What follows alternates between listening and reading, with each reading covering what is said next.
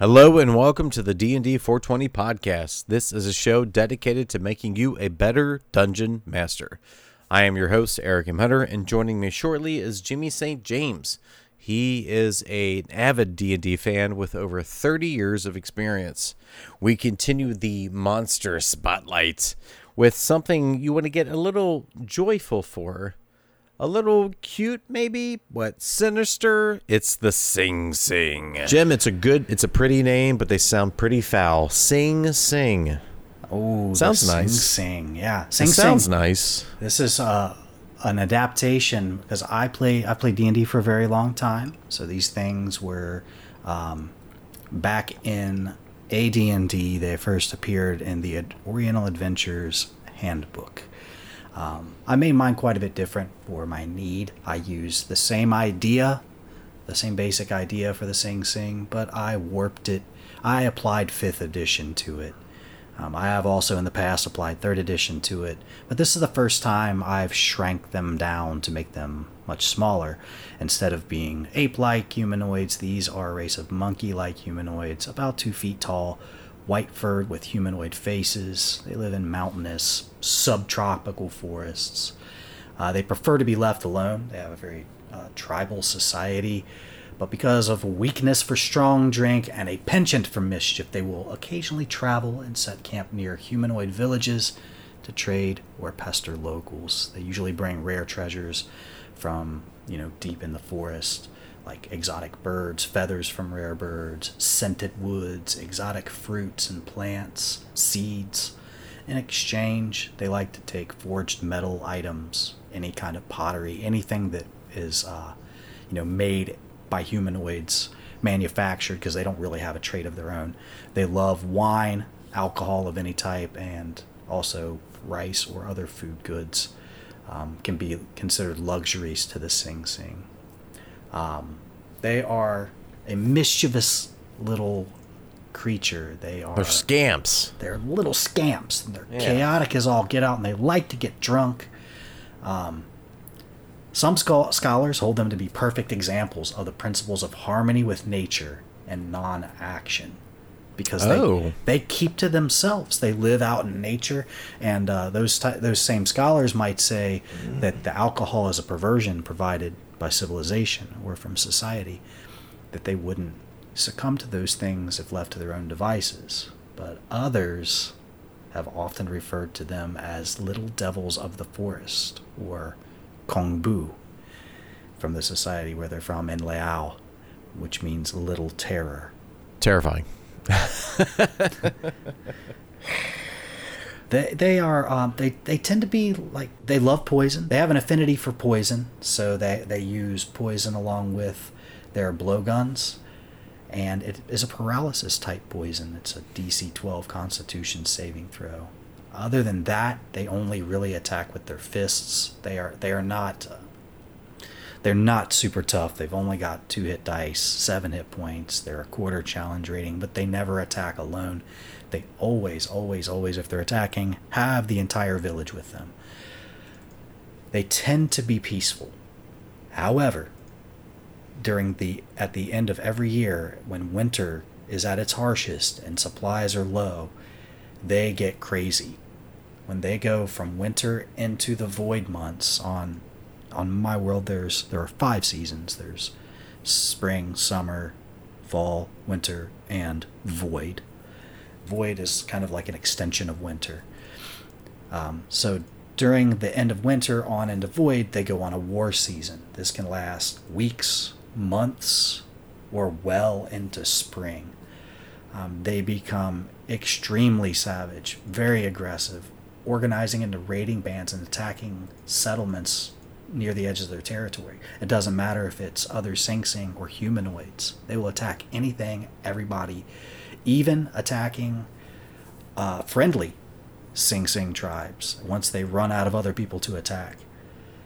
Um, they are clever not to strike the same settlement twice. They, they tend to, uh, because they're not super tough, the element of surprise and their stealth really helps them just because they're they're so small they can and dexterous as well they tend to can be unseen. They tend to go unseen as they enter into a village to attack and then just wage unholy terror and steal. And then they're gone before you know it. Oh They've yeah, Killed people. two feet tall. I mean, Two feet tall. yeah, that's it's a quick And they're par- they're paralyzing people right. So way in. this this this madness that they go through, like, what's the cause of it? Is it really just the changing of the seasons? Is there something more spiritual there? Is there something more uh, connective? Well, they in in my campaigns. See, I don't know about you know way back in uh, first edition. There's not a whole lot of information there on this that I have found. There may be some out there. Um, I might just I might not be privy to it, but there's not a lot of information there. In my campaigns, it's because well, there are two reasons. One, that's when tribe tribal people will get more uh, feisty. They get hungry. They're, it's harder to find food when Just in general. the colder months. Just in general, so it's going to make you more more warlike. However, for them, it is more spiritual. It's um it's the thing that they do every year. Other than that, they're not up to a whole lot. So this this is kind of a spiritual thing. This is kind of their their um like their culture.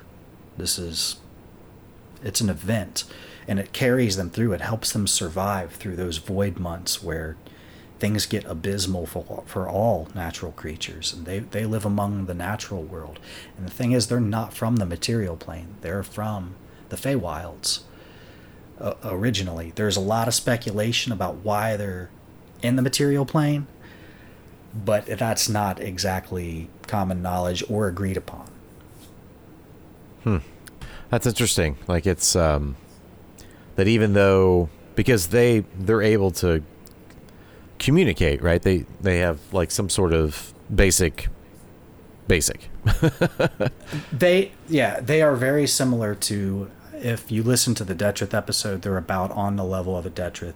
They may know 500 to 1,000 words at their peak, you know, during adolescence or early adulthood, which is not a lot.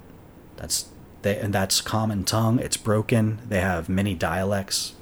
It can be difficult to understand them when they speak because they they also communicate with them with one another through chirps and and howls and little barking noises and things of that nature. So they tend to mix that in with with the, the speak among normal people or among civilized people. I should say. Doesn't make me normal just because I'm civilized.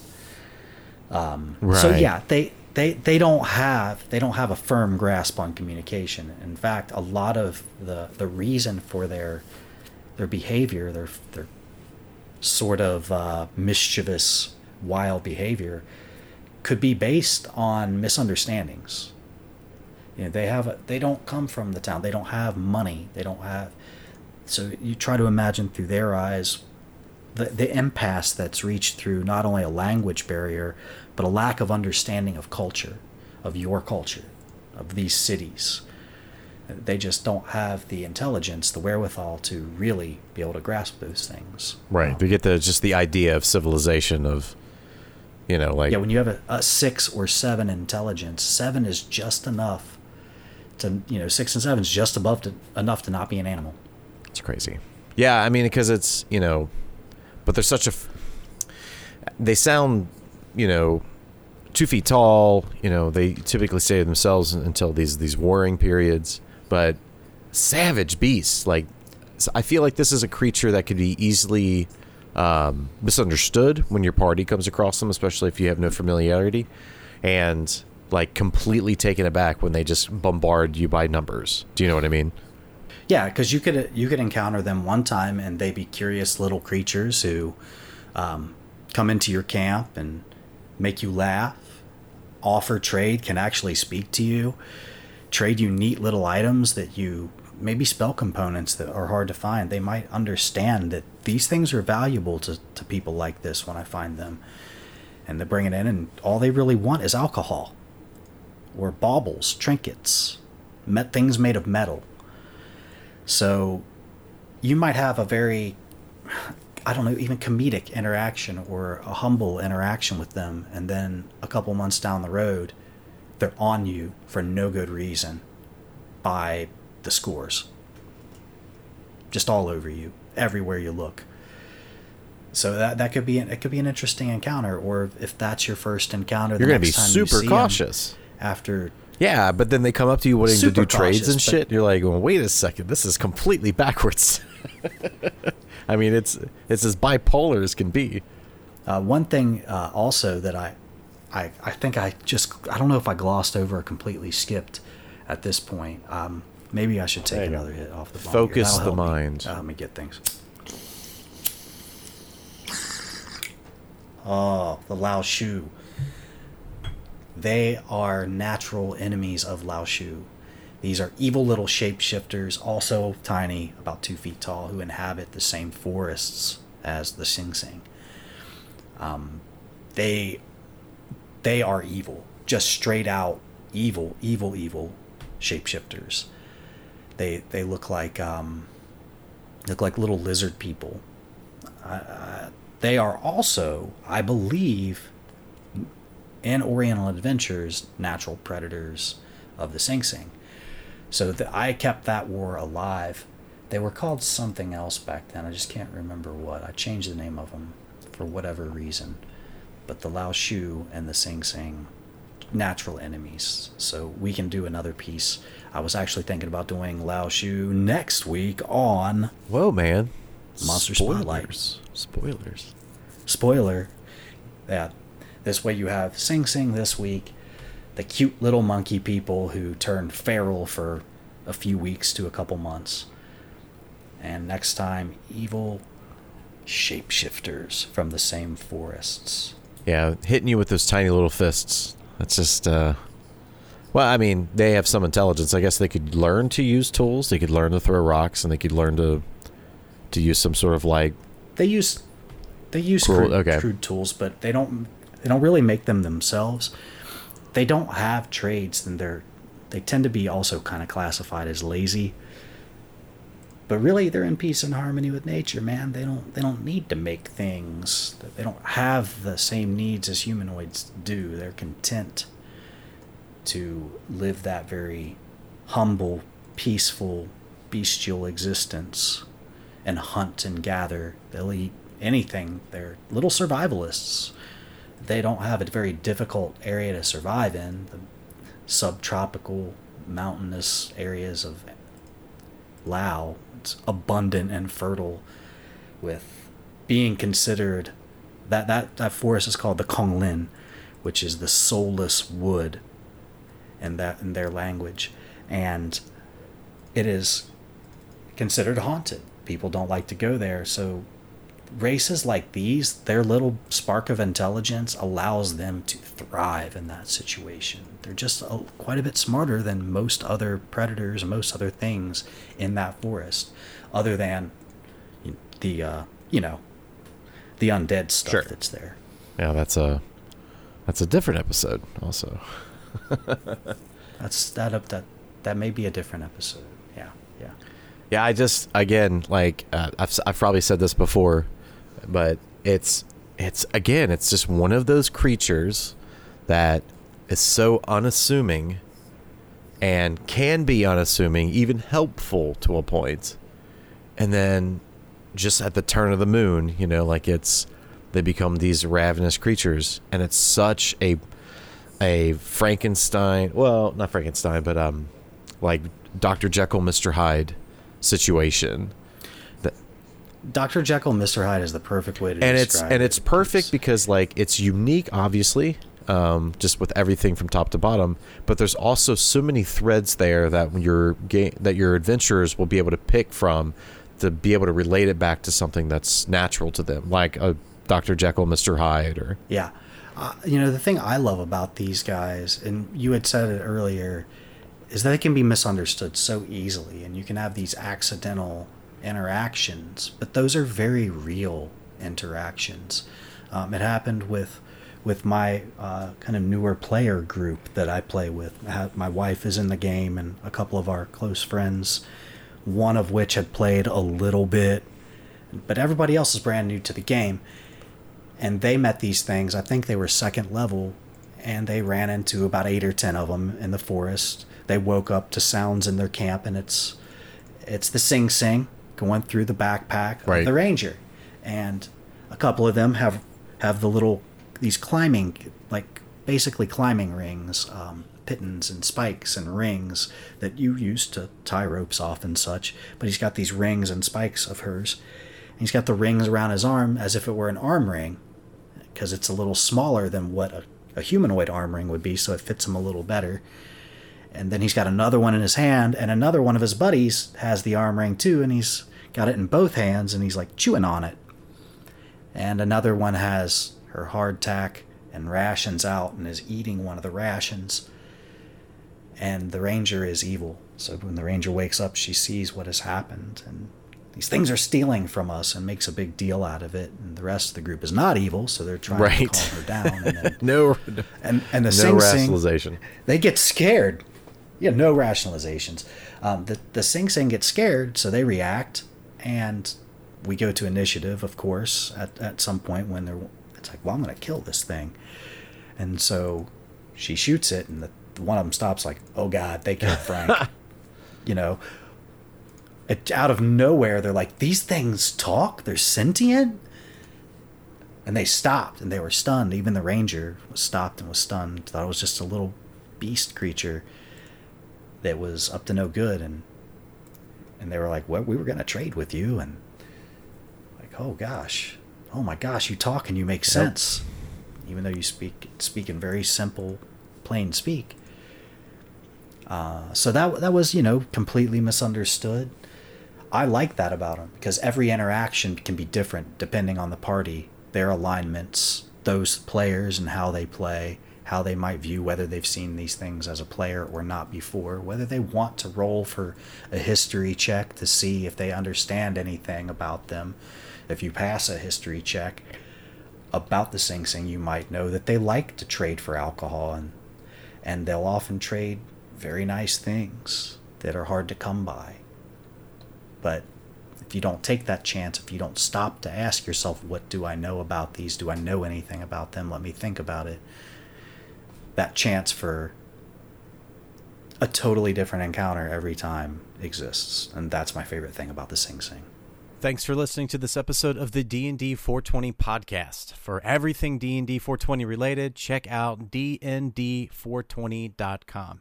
If you'd like to reach out to us, you can find us there on the website and on YouTube at D&D 420. Lastly, as always, if you'd like to support the show, you can do that by telling another DM about the show and by visiting us on Apple Podcasts and leaving a rating and review. Thanks for subscribing and being a part of our work here at D&D 420. We will see you next week.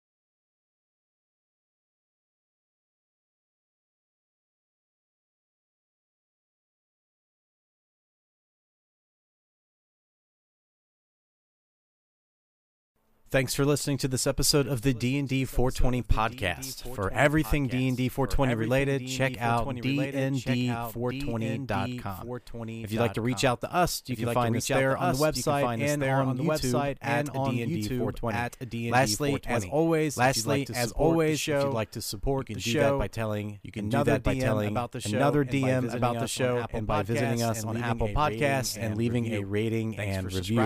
Thanks for subscribing and being a part of our work here at D&D 420.